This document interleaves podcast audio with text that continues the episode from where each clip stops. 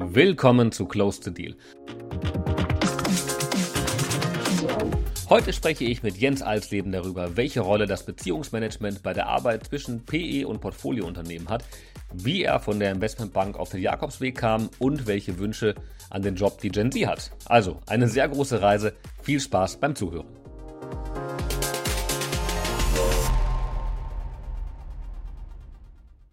Herzlich willkommen zur 21. Episode von Close the Deal. Wie ihr wisst, spreche ich alle zwei Wochen mit Persönlichkeiten aus dem M&A und Corporate Finance Kosmos und wir diskutieren das aktuelle Marktgeschehen, Trends und Wege, um sich noch ein bisschen erfolgreicher aufzustellen. Und ja, ihr kennt die folgenden Situationen. Das Unternehmen, bei dem ihr als Manager arbeitet, wird akquiriert. Die Ziele vom neuen Eigentümer sind sehr ambitioniert und übertreffen eure kühnsten Erwartungen und Druck entsteht.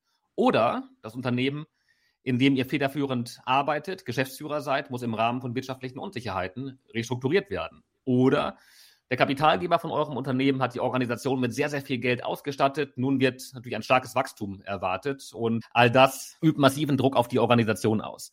Teams, die Höchstleistungen erbringen, brauchen ein gemeinsames Why. Davon wird immer mehr gesprochen, also ein inspirierendes Zukunftsbild und etwas, wo alle gemeinsam darauf hinarbeiten können. Positive Leadership spielt dabei eine zentrale Rolle, dass dieses gemeinsame Engagement maßgeblich beeinflusst. Und Arbeitgeber sowie Arbeitnehmer fühlen sich durch die fortschreitenden Unsicherheiten wie KI, wie Gen Z-Kultur, Kulturwandlungen, wie Vier-Tage-Woche, von der man immer wieder hört und liest, einerseits und auf der anderen Seite aber der Notwendigkeit, High-Performing Teams zu erzeugen, also immer schneller, höher, weiter zu arbeiten, einfach verunsichert. Und somit kann man in diesem Jahr, wo die Bedeutung von Positive Leadership gar nicht hoch genug schätzen. Ja, aber was heißt Positive Leadership nun und welche Vorteile bietet das Unternehmen? Und darauf wollen wir heute eingehen. Der Fokus auf den Faktor Mensch wird immer wichtiger. Ähm, Positive Leader haben das Ziel, das sogenannte PERMA ihrer Mitarbeiter positiv zu beeinflussen. PERMA steht für Positive Emotions, Engagement, Relationships, Meaning and Accomplishment und umfasst die wichtigsten Elemente vom Wohlbefinden im Endeffekt. Und indem diese Aspekte gefördert werden, schaffen Positive Leader im Endeffekt eine Kultur der Höchstleistung, positive Arbeitsplatzkultur, in der sich Arbeitnehmer wohlfühlen und entfalten können und dann eben zu Höchstleistungen motiviert sind. Und ja, wir alle wissen, dass der Erfolg eben nicht nur in KPIs gemessen werden kann, sondern vor allen Dingen die Belastbarkeit und Zufriedenheit der Mitarbeiter ein ganz wesentlicher Treiber dafür sind, dass diese KPIs dann so erreicht werden. Und Jens Alsleben ist unser heutiger Gast und ein überzeugter Verfechter von positiver Führung und stärkenorientiertem Leadership. Und mit großer Leidenschaft begleitet er Führungspersönlichkeiten in Hochbelastungssituationen wie High-Growth-Prozessen, Post-Merger-Integrationen, Nachfolgeregelungen oder auch De-Stress-Prozessen. Und mit seinem Ansatz stark im Sturm begleitet er als Coach Führungskräfte und Unternehmen, diesen eigenen Weg zu finden, die Leistungsfähigkeit zu verbessern und die eigenen Ziele zu erreichen. Und ja, dabei hat Jens in den letzten Jahren auch selbst eine ziemlich große Reise mitgemacht. Ging los mit einer achtjährigen Offizierslaufbahn bei der Luftwaffe. Das führte ihn von da aus zur Deutschen Bank. Wahrscheinlich auch kein ganz gewöhnlicher Schritt. Dort ging die Rolle los als Vorstandassistent bis hinein ins Investmentbanking. Nach dann neun Jahren bei der Bank gab es eine Zwischenstation als CFO von einem schnell wachsenden Technologieunternehmen und danach, und daher kennen ihn vermutlich die meisten der Zuhörer, war er circa 100 Jahre lang bei HIG Capital und äh, dort als MD für das Business Development und Deal Sourcing verantwortlich. Und bis hierhin, wenn man ehrlich ist, eine sehr, sehr erfolgreiche, aber dann doch relativ normale Karriere im, im Finance- und, äh, und Private Equity-Umfeld. Und danach wurde es aber ein bisschen wilder. Und äh, Jens hat sich mit seinem Unternehmen stark im Sturm als ja, wie, wie, du selbst sagst, als Business Buddy verselbstständigt und die, genau diesem besonderen Engagement und Fachwissen leistest du einen wertvollen Beitrag zur Weiterentwicklung von, von Führungskompetenzen und bist eben ein großer Verfechter von Positive Leadership. Jens, herzlich willkommen zu Close the Deal. Moin, mein Lieber, grüß dich. Ich freue mich, dass ich dabei sein darf. Danke, dass du diesem Thema den Raum gibst, den es verdient.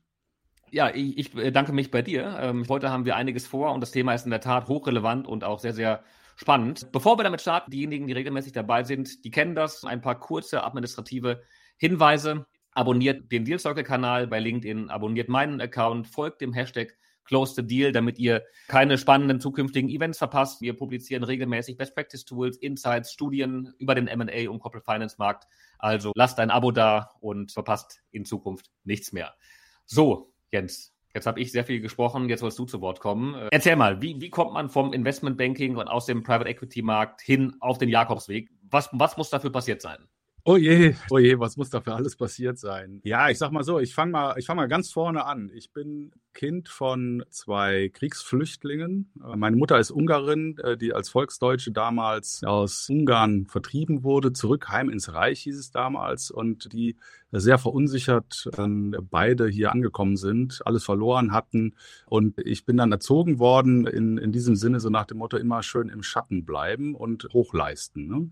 Also ich bin ja Babyboomer, 66er Baujahr und damals hieß es ja, äh, lernst du was, dann kannst du was, kannst du was, dann hast du was, hast du was, dann bist du was äh, und nicht geschwätzt ist gelobt genug und immer schön einsam mit nach Hause bringen, damit man aus diesem Flüchtlings, ich sag mal, Erfahrungen heraus dann sich eine Zukunft aufbaut. Das hat mich und viele auch in meiner Generation zu sogenannten unsecure Overachievern gemacht. Ne? Also der, der sogenannte unsichere Überleister, der eben immer relativ verunsichert war hinsichtlich seiner eigenen Person und das umgesetzt hat in absolute, ich sag mal, Überperformance auf der beruflichen Seite. Das Militär hat mir dann äh, natürlich auch eine not notwendige Härte gegenüber meiner einer selbst gegeben und ich habe dann gleichzeitig den Führungsethos kennengelernt, der mich heute noch begleitet, äh, nämlich es steht so schön in der, in der ZTV 2600-1 innere Führung der Bundeswehr unter 6.3 wer Menschen führen führen will, muss Menschen mögen. Und der erste Spruch, den ich über Führung gelernt habe, Leute, die mir folgen, kennen den Spruch jetzt. Das war in der Offizierschule der Luftwaffe in Fürstenfeldbruck. Der Schulkommandeur trat das erste Mal vor uns äh, jungen Rekruten und sagte, meine Herren, führen Sie immer so, dass Sie nicht von hinten erschossen werden. Äh, äh, okay, ja, warum? Äh, man hatte also mittlerweile rausgearbeitet, dass die meisten Offiziere der Bodentruppen im Vietnamkrieg äh, von den eigenen Leuten erschossen wurden, weil das die einzige Möglichkeit war, sich dieser Führungsdrecksäcke zu entledigen, ohne dass einer Fragen gestellt hat. So. Und das hat dann tief resoniert in mir, dass ich gesagt habe, okay, Menschen mögen und äh, Menschen so gut behandeln, dass sie dir auch tatsächlich folgen, ohne dich zu massakrieren. Das ist ja schon mal eine Ansage. So, und ich äh, kürze dann mal ab. Ich habe dann nach den acht Jahren Bundeswehr, du sagtest, wie kommen wir da zur Deutschen Bank? Auch ganz einfach. Es war reine Verzweiflung. ich habe nämlich 92 äh, mich beworben, habe 36 Bewerbungen geschrieben an Firmen, die ich so aus der Zeitung kannte, denn auch für mich kam die Wiedervereinigung überraschend und dass ich dann statt zwölf nach acht Jahren raus konnte, das war wirklich über Nacht äh, erst möglich. Und dann hat nur eine Firma geantwortet, das war die Deutsche Bank. Da habe ich dann ein Assessment Center gemacht in Bad Nauheim. Donnerstag und Freitag Freitag, werde ich nie vergessen. Und Montag bis Mittwoch war ich bei einer äh, vollmobilen Verlegeübung im Oktober, habe im Betonbunker gepennt und es gab also kalte Nudeln zu essen. Und plötzlich war im Hotel Rosenau, hatte mein eigenes Bett, ich hatte warmes Essen, es waren Damen da, äh, es gab Gummibärchen auf dem Kopfkissen und das hat mich so beflügelt, dass ich das Assessment Center bestanden habe. Und so wurde ich halt Banker. So. Und dann habe ich natürlich gedacht, hurra, ich weiß, wie führen geht und habe dann gedacht, das ist jetzt in der modernen Finanzwirtschaft bestimmt noch mal super viel toller und hatten, äh, ging eigentlich von da aus, verging kein, kein Tag, wo ich mich nicht gefragt habe, warum führen die Leute nicht so, wie sie eigentlich führen müssten.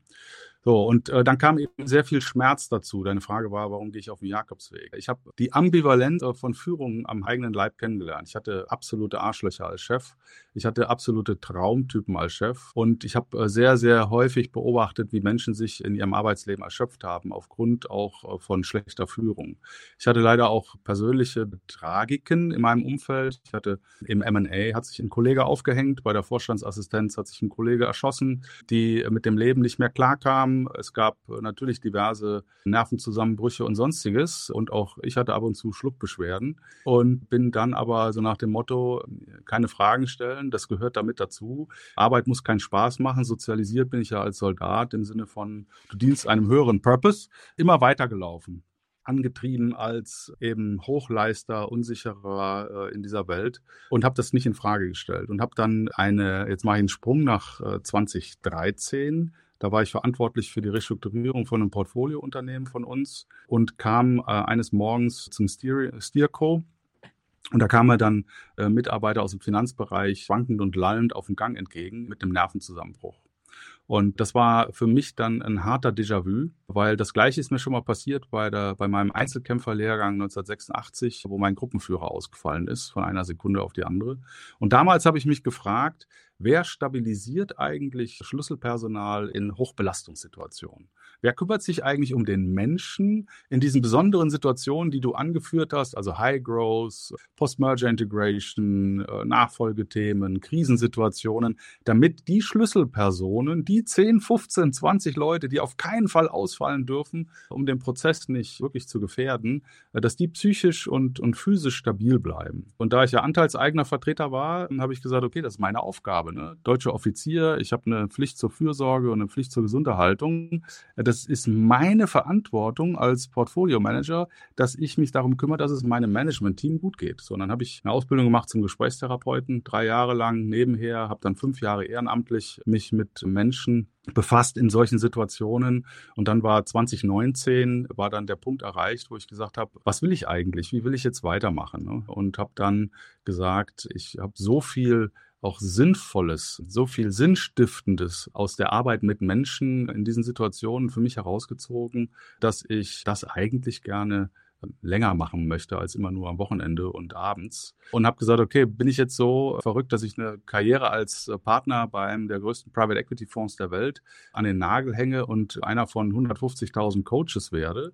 Und habe gesagt, okay, dafür brauche ich jetzt erstmal ein bisschen Zeit, das zu überlegen. Und dann habe ich mir ein Sabbatical genommen, zwei Monate, bin dann auf den Jakobsweg gegangen, um dann tatsächlich für mich diese Frage zu beantworten. Was will ich, wie will ich weitermachen? Und da kam ich sehr klar wieder denn bei mir war es so, dass ich in, als ich in Saint-Jean-Pied-de-Port losgelaufen bin, erster Tag des 800 äh, Kilometer langen Jakobswegs, kam ich mir vor, als hätte mir eine, eine Decke mit Alltagsschmutz vom Kopf gezogen. Ich war also plötzlich nicht mehr müde, erschöpft, gleichgültig, freudlos, sondern ich war ähm, plötzlich wieder der 20-jährige Kölsche Jungen, habe auf dem Jakobsweg getanzt, gepfiffen, gesungen laut und habe das äh, absolut abgefeiert und habe da für mich verstanden, du bist kein alter, verbrauchter Mann, sondern es sind die Umstände, die dich in die Traurigkeit gebracht haben. Und das lasse ich nie wieder zu, sondern ich gehe jetzt nur noch dahin, wo für mich Freude, Energie, Positivität ist. Und deswegen war ich klar zurückgekommen, dass ich äh, kündigen werde und diesen Weg jetzt weitergehe. Und dann habe ich mich äh, zwei Jahre intensiv ausbilden lassen zum Wirtschaftsmediator, zum Stärkencoach und habe dann das Buch geschrieben, weil ich gesagt habe, okay, wofür will ich denn eigentlich führungstechnisch stehen? Was wollen, was sollen die Leute denn kaufen sozusagen, wenn sie mit mir arbeiten? Und habe da dieses Kompendium verfasst, wo ich in elf Kapiteln die für mich wesentlichen Themen rund um positive Führung auch mal niedergeschrieben habe, habe da sehr viel Management-Literatur äh, reinverarbeitet und so. Das war auch für mich nochmal ein inhaltlicher Findungsprozess. Parallel schon gearbeitet mit Geschäftsführern C-Suite und mache das heute leidenschaftlich gern. Und dann kam Corona und jeder von uns hat plötzlich gemerkt, scheiße, ich bin ja verletzbar. Auch mit mir macht das emotional was, dass ich isoliert bin. Mit mir macht es was, dass die Ukraine-Kriegshandlungen vor der Haustür stattfinden. Ich merke plötzlich, äh, die Emotion bestimmt meinen Alltag, nicht nur privat, sondern auch beruflich. Und deswegen habe ich auch das Gefühl, dass dieses Thema Beziehung, Beziehung zu sich selbst, Emotionalität einen Raum bekommt, der ganz wichtig ist. Und deswegen habe ich große Freude an dem, was ich tue. Das merkt man. und, äh, aber, aber erzähl mal, äh, als du damals bei HRG warst und äh, ich glaube, das war 2009, hast du gesagt, war der 2009 oder 2019 war der Punkt, wo du gesagt hast, Mensch, ich muss ja in meiner Rolle als Portfolio-Manager trage ich Sorge für das Wohlbefinden von den Management-Teams, mit denen ich zusammenarbeite. Das ist ja glaube ich, kein ganz gängiges Rollenverständnis von Portfolio-Managern in PE-Fonds. Zumindest habe ich es, wenn ich ehrlich bin, auch während meiner PE-Zeit nicht immer so kennengelernt. Natürlich möchte man sicherstellen, dass das Management-Team seine eigenen also die Ziele des, des Fonds umsetzt, meistens eher auf der quantitativen Seite. Und man hat selten die Perspektive und das Gespür, das Feingefühl für die persönliche Seite der Manager. Wie kam das damals an, als du für dich entschieden hast, darauf einen stärkeren Fokus zu legen, die Ausbildung zum Gesprächstherapeuten zu machen? Äh, die Ausbildung zum Gesprächstherapeuten habe ich mit HIG nicht besprochen. Das war eine private Veranstaltung okay, und, okay. Äh, äh, und ich war tatsächlich, weil wie gesagt, Unsecure Overachiever, ich war nicht sicher, wie das ankommen würde. Und erst als ich gegen Ende der Ausbildung war, habe ich es dann gesagt, weil ich dann so auch äh, so viel, ich habe dann selber Eigentherapiesitzungen. Ich habe so viel äh, mit mir selber gearbeitet. Ich habe so viel Shit auch von mir selber ja ausgeräumt sozusagen. Man nennt das äh, neudeutsch Kongruenz geschaffen. Also für mich eine Transparenz und eine, eine Klarheit bekommen, was meinen eigenen Trauma angeht, dass ich dann auch das Selbstbewusstsein und auch den Selbstwert entwickelt hatte, dann dazu zu stehen. Und da war die Reaktion super positiv. Ne? Also die Jungs bei HIG, schöne Grüße an euch, sollte einer mit dabei sein, haben mich da immer unterstützt, fanden das cool, mal irgendwie auch mal was ganz was anderes und haben natürlich auch instinktiv verstanden, äh, der Faktor Mensch ist ja auch zentral. Und mal ganz ehrlich, ihr da draußen, die jetzt zuhört, die Dealmaker, ihr wisst doch, der Deal scheitert immer an den Menschen, ne? doch in der Regel doch nicht an der Technik und an der Vertragsformulierung. Äh, die Psychologie in unserem Geschäft spielt doch eine wesentliche Rolle. Ne? Also insofern ist das gut angekommen und äh, die haben mich dann danach auch unterstützt und auch als wir gesagt haben, wir gehen getrennte Wege, war das super unterstützen. Ich war, bin ja dann auch als, als Senior Advisor äh, an Bord geblieben bei HIG und äh, da gab es überhaupt gar kein Stirnrunzeln. Das war alles positiv. Aber trotzdem dann bei dir ein Punkt, äh, wo du dich erstmal unsicher gefühlt hast, das offen zu legen, äh, bevor du mit der, also mit der Ausbildung angefangen hast. Nochmal der kurze Hinweis an die Zuhörer. Wir hatten eine Episode mit der Martina Pesic ähm, gemeinsam zum Thema Beyond Multiples, worauf man bei äh, Vertragsverhandlungen achten sollte. Und genau da ging es darum, wie extrem wichtig der Faktor Mensch ist und warum es im Endeffekt gar nicht darum ankommt, äh, nachher das höchste Angebot auf den Tisch zu legen, wenn man eben die Emotionen des Gegenübers lesen kann, Empathie einsetzt, Fingerspitzengefühl hat und dadurch dann eben auch die Verhandlungen leiten kann, wenn man vorher die, die Beziehungen aufgebaut hat. Aber was hast du für ein Gefühl? Warum wird das Beziehungsmanagement immer noch zu stark vernachlässigt, vor allen Dingen in der Zusammenarbeit zwischen PE-Fonds und den, den Management-Teams der, der Portfoliounternehmen?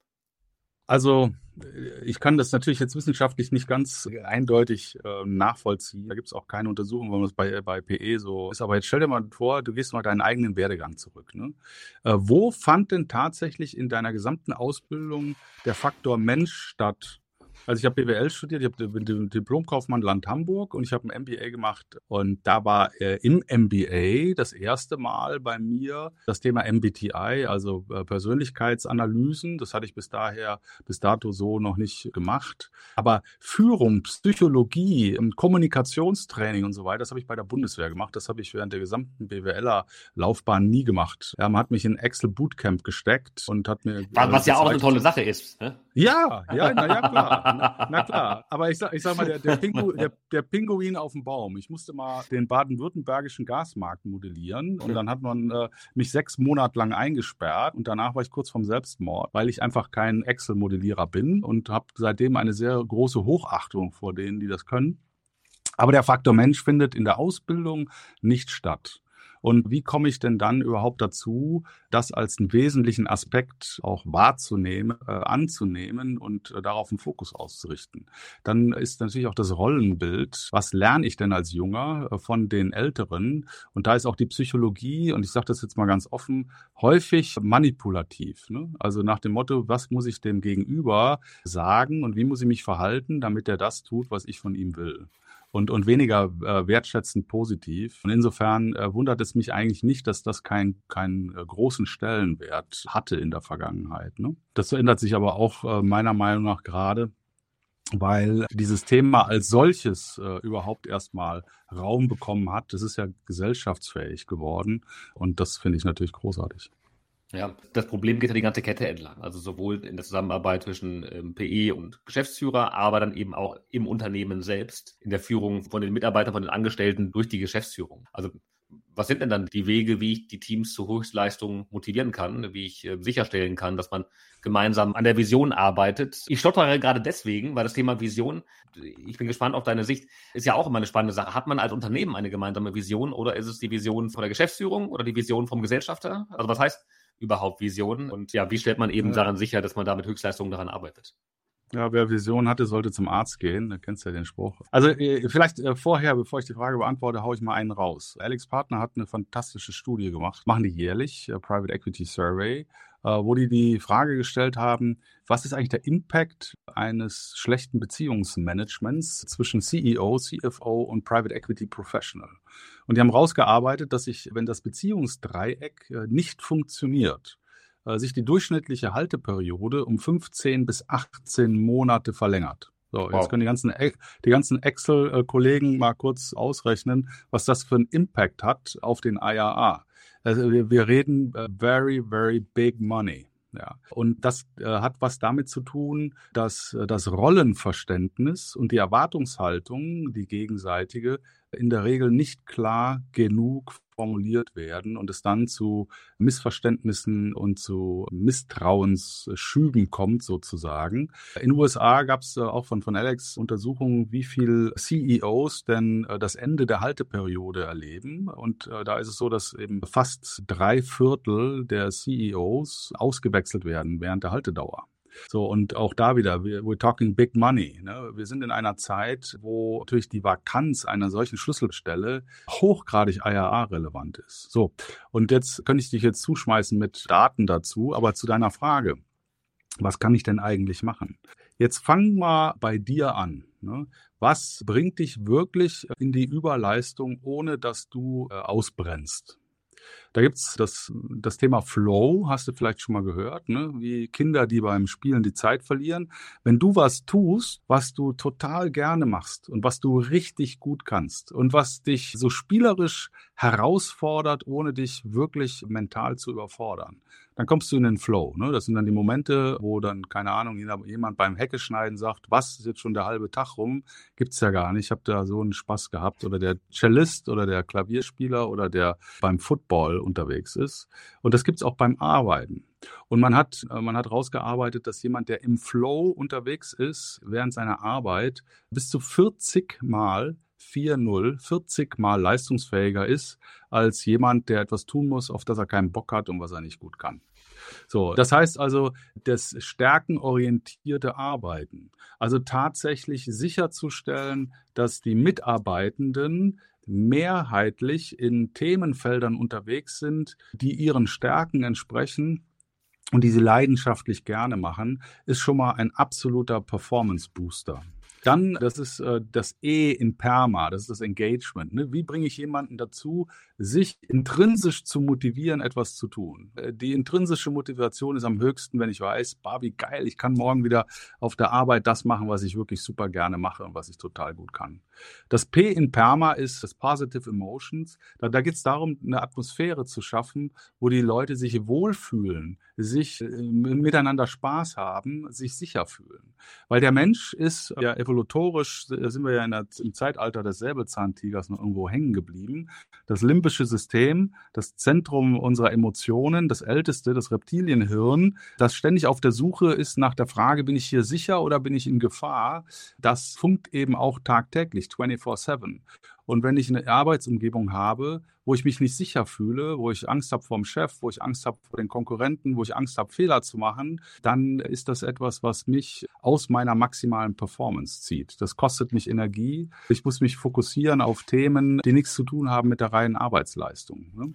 Aber jetzt, jetzt sind wir mal ehrlich. Also mit dem Flow verstehe ich und wenn ich mir meine Kinder anschaue, da erkenne ich sehr, sehr häufig, wann die im Flow sind und wann die Dinge machen, die die total begeistern und worin die voll aufgehen. Wenn ich mich selbst im Büro sehe, ich bin ehrlich, also für mich ist die große Motivation und der Flow, der vielleicht da ist, zu sehen, wie das Unternehmen, wie sich Deal Circle weiterentwickelt, wie, wie die Visionen, die mein Mitgründer Greg und ich gemeinsam haben, wie sich das alles entwickelt, das, das bringt mich in den Flow hinein.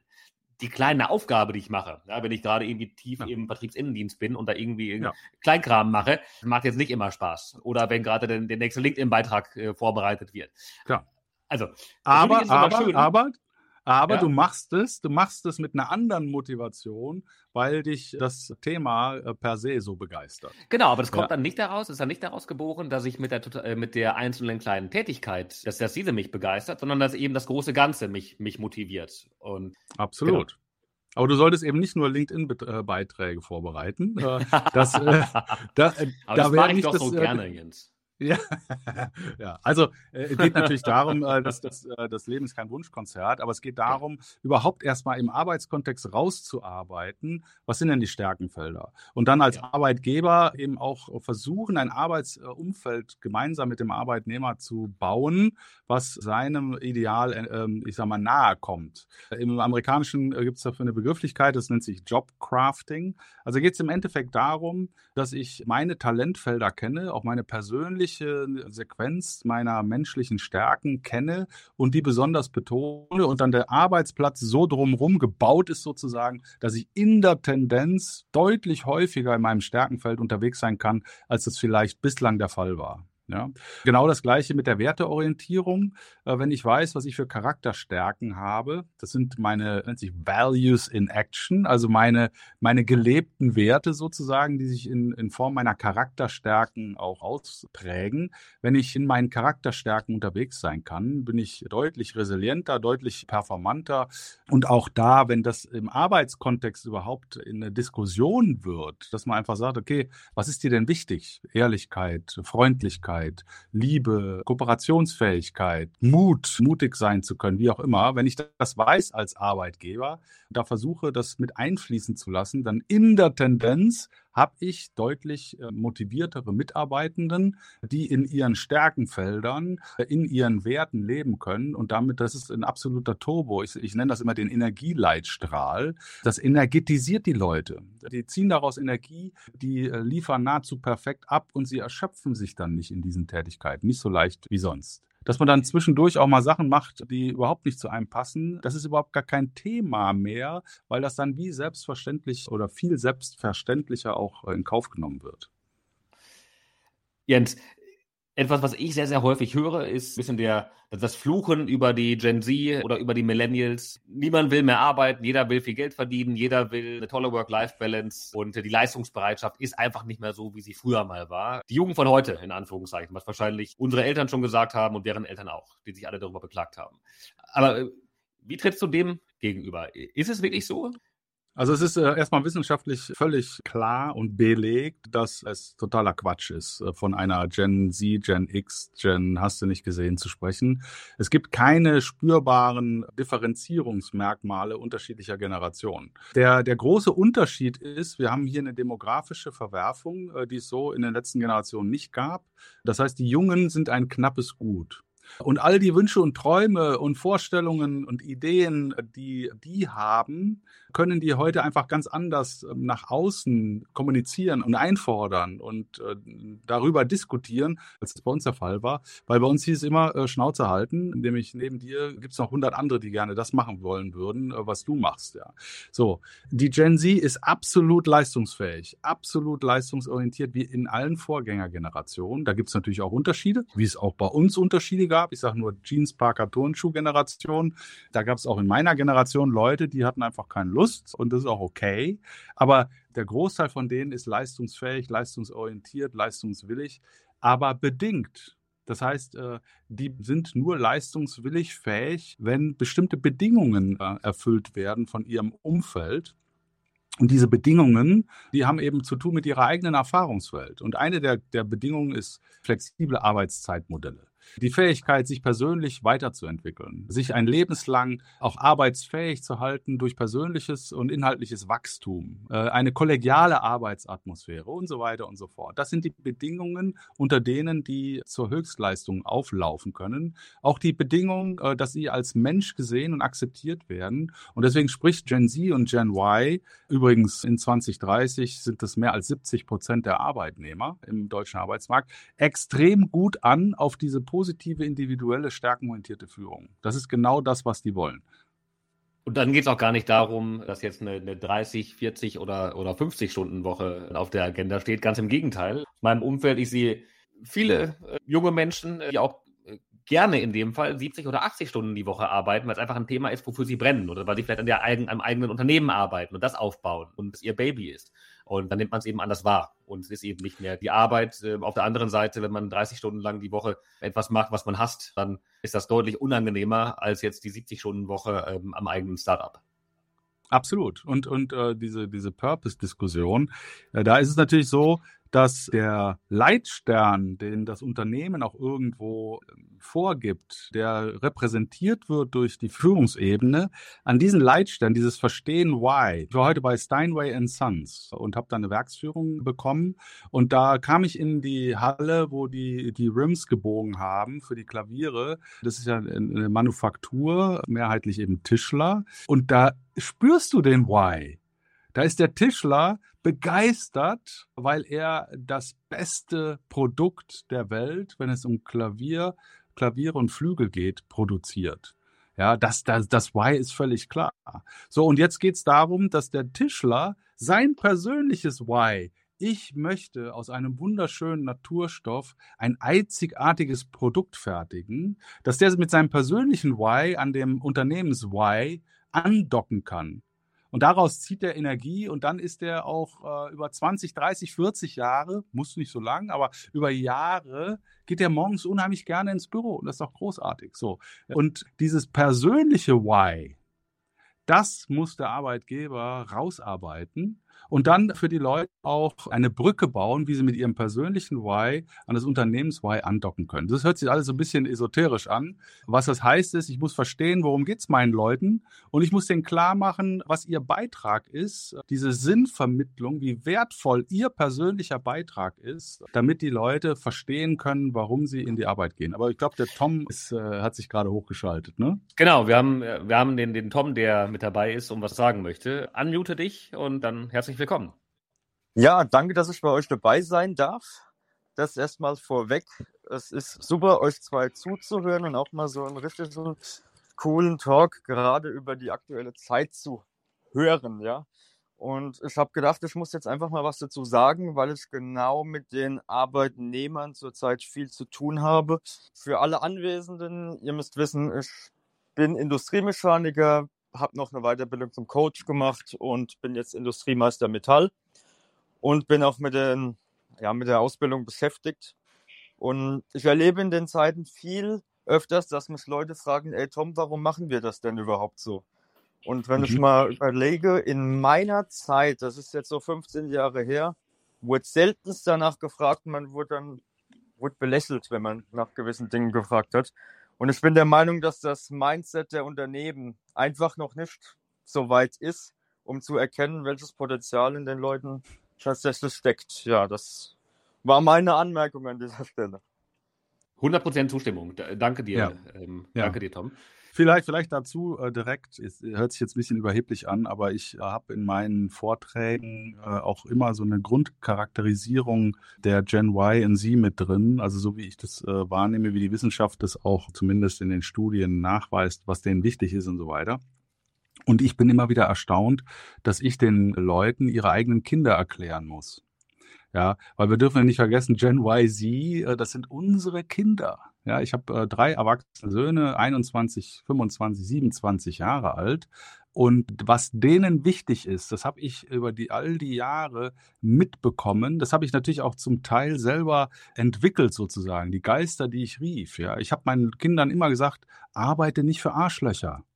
Ja, arschlochfreie Zone, ich sage es jetzt mal ganz brutal. Seht zu, dass ihr Beziehungen aufbaut, die euch Energie geben und nicht Energie rauben.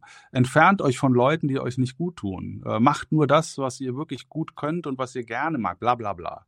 So, und jetzt habe ich den Salat sozusagen. Äh, und jetzt muss ich eben als Arbeitgeber tatsächlich das auch ernst nehmen. Und es geht auch nicht weg. Wie, wie oft höre ich Leute, die sagen, ja, immer dieses ganze äh, blöde Gefasel von Emotionen und so weiter die müssen jetzt erstmal in die Verantwortung kommen, selber mal Kinder kriegen und dann äh, werden die schon wieder. Nein, nein, die werden nicht wieder. Ja. Ich habe mal eine Umfrage gemacht im Senat der Wirtschaft, wo ich Mitglied bin, haben wir mal gefragt, wie ist denn der Wertewandel in der Führung und gegenüber früher? Und früher war es so, da war der erste, der Wert Nummer eins war Respekt.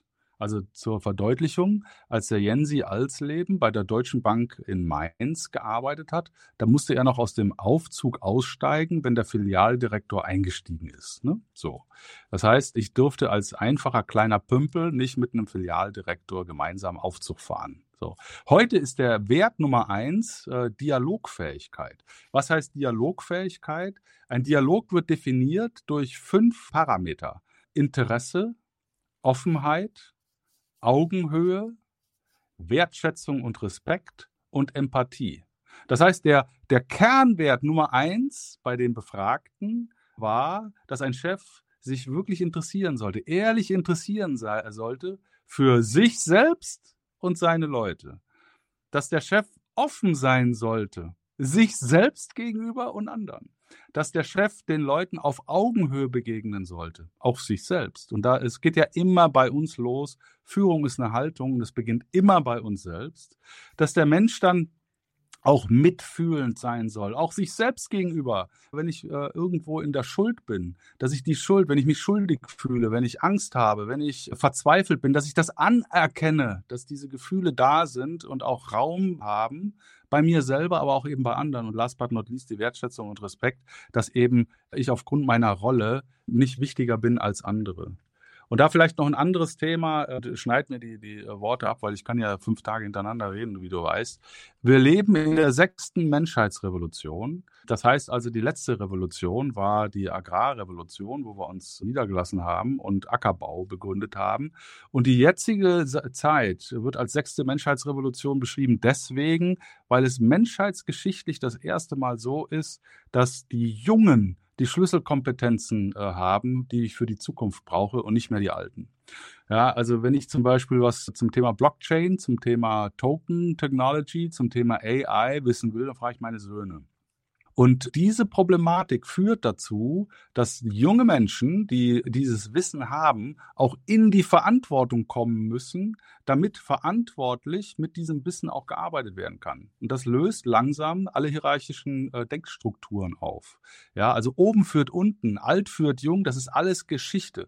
Und wenn wir jetzt tatsächlich Quanten-AI-Methoden kriegen werden innerhalb der nächsten Generation, dann müssen wir als Mensch äh, nicht mehr sequenziell denken, sondern holistisch. So, und wenn ich mich nicht äh, mit den jungen Leuten, Gen YZ, auf Augenhöhe an einen Tisch setze und denen den Raum gebe und gleichzeitig auch wirklich versuche, äh, jeden Einzelnen abzuholen, wie er ist, um die Höchstleistung nachhaltig auch im Unternehmen freizusetzen, dann äh, werde ich das als Wettbewerbsnachteil spüren. Mhm. Ich glaube, um genau das im Unternehmen zuzulassen, muss man auch erstmal, also wird, wird vorhin davon gesprochen, als Unternehmen muss man ein gemeinsames Why haben und man muss das den Mitarbeitern vorleben und äh, damit die Mitarbeiter an ihren Stärken arbeiten können. Ich glaube, ein Schritt davor ist ähm, auf Seiten der Mitarbeiter der, dass sich da auch jeder selbst gegenüber im Reinen sein muss, was man eigentlich möchte und ob man sich in seinem aktuellen Umfeld wohlfühlt oder nicht. Das war vermutlich etwas, was du in der Vergangenheit sehr, sehr oft erlebt hast und eine Frage, die du da auch häufig gestellt hast. Ist das hier gerade überhaupt mein Ding? Weil erst dann, wenn man die Frage für sich selbst beantwortet hat und mit sich selbst im Reinen ist, kann man ja nach außen hin kommunizieren, wenn man sich unwohl fühlt in seinen Aufgaben, in seinem Job, in seinem Umfeld. Absolut. Ich lasse mich coachen, seit ich 38 bin. Jetzt bin ich 57, also das ist jetzt schon eine Zeit lang. Und das äh, Ganze war ausgelöst, weil ich da, damals in einem beruflichen Umfeld war, wo meine Kollegen oder wo ich vom Selbstwert her innerhalb von zwei Jahren so auf Null gedrosselt wurde, dass ich mir nichts mehr zugetraut habe. Und ich war damals äh, im Vorstand einer äh, Echtzeit-Betriebssystem-Software-Bude und war mitten im Private Equity-Kaufprozess und ich habe nicht mehr an mich geglaubt. Äh, und der, der, die erste Frage, die der Coach damals äh, gestellt hat, war, wir haben uns im Hyatt in, in Mainz getroffen. Da sagte er, Halslem, glauben Sie, Sie könnten dieses Hotel führen? Und ich habe gesagt, nee, also auf keinen Fall, um Gottes Willen. Ich kann ja gerade mal noch nicht mal mehr die Cola an, an die Gäste bringen. Ähm, und vier Stunden später Vier Stunden später hat der Coach mich wieder die gleiche Frage gestellt. Äh, Janetta Cordier ist äh, der Name des Coaches. Äh, liebe Grüße, liebe Janetta. Und dann habe ich gesagt, ja klar, so, sowieso, logisch, überhaupt gar kein Problem. Klar kann ich dieses Hotel leiten. Was fragst du mich so blöd? Ja. Und da habe ich für mich verstanden, dass ich als Resonanztier, äh, dadurch, dass ich mal ehrlich, endlich mal wieder ehrlich mit jemandem sprechen konnte, der meine beruflichen Lebensumstände versteht, dass das mit mir wahnsinnig viel gemacht hat. Und dann war ich 2010 drei Jahre beim Coach, ununterbrochen jede Woche. Da stand in meinem Kalender drin Sport, weil in meinem damaligen beruflichen Umfeld war Sport anerkannt, aber Therapiesitzung nicht. Und dann bin ich jede Woche zum Coach, habe mich da wieder aufbauen lassen. Und ich habe ganz viel auch mit mir selber gearbeitet, weil wie gesagt, unsicherer Höchstleister.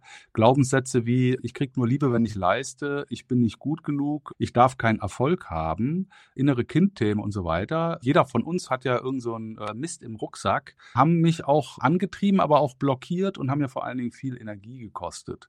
Und ich bin erst über diese Jahre der Beschäftigung mit mir selber, Lerntherapeut, therapeutische Sitzungen, die Coaching-Ausbildung, die, Thera die Gesprächstherapie-Aussitzung, bin ich zu meinem besten Freund geworden. Und im Jakobsweg hat sich das dann, ich sag mal, kulminiert. Und ich habe dann das erste Mal, damals war ich 53, verstanden, trust my own pace.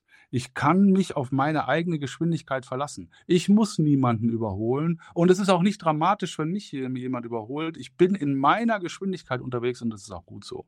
So, und dann habe ich darüber natürlich auch eine andere Klarheit für mich bekommen, wie ich mich abgrenzen kann. Und deswegen kann ich nur jedem sagen, die Arbeit mit sich selbst, die führt zu einer inneren Klarheit, zu einer Stärke, zu einer auch nach außen hin äh, wahrnehmbaren Authentizität und Resilienz, diese Buzzwords, über die immer gequatscht wird. Aber du, konnt, du kannst es nicht durch irgendwelche Bücher, sondern nur durch die Auseinandersetzung mit dir selbst schaffen. Da bin ich hundertprozentig äh, fest von überzeugt. Ich glaube, genau der, dieser Weg und genau diese Auseinandersetzung, das ist das, was für viele von uns am, am schwierigsten ist und was auch äh, im Zweifel am meisten wehtun kann, wenn man sich äh, über einige Dinge klar wird, äh, die man vielleicht bisher verdrängt hat oder sie nicht, nicht, nicht zulassen wollte. Jens, ich befürchte, unsere gemeinsame Reise heute geht einem Ende entgegen. Die Zeit ist rum. Vielen, vielen Dank für die tiefen Einblicke, auch für die, für die sehr, sehr offenen Einblicke über deine, deine Geschichte, deine Reise. Ich glaube, da sind viele Dinge dabei, die die Zuhörer aus dem eigenen Erfahrungsspektrum heraus gut nachvollziehen können. Vielleicht Dinge, die sie mit sich rumschleppen und noch nicht ganz zugelassen haben. Und vielleicht haben wir dadurch heute auch ein bisschen was bei dem einen oder anderen Zuhörer bewirkt, über sich, sein Umfeld nachzudenken und sich selbst zu fragen, ob er in seinen eigenen Stärken arbeitet oder vielleicht doch etwas, ja, sich, sich weiterentwickeln möchte. Vielen, vielen Dank auch an die Zuhörer. Toll, dass wieder so viele mit dabei waren. Für diejenigen, die das als Podcast gerade hören, ich freue mich natürlich immer über eine 5-Sterne-Bewertung. Viel, viel mehr freue ich mich, äh, wenn ihr das Gefühl habt, Mensch, es war eine coole Episode heute. Leitet es weiter an eure Freunde, an eure Bekannten, damit die es auch nicht verpassen. Und äh, wir alle hören uns in zwei Wochen schon wieder, wenn es weitergeht mit der nächsten Episode von Close the Deal. Bis dahin, euch allen ein schönes Wochenende und wir hören uns bald. Mach's gut.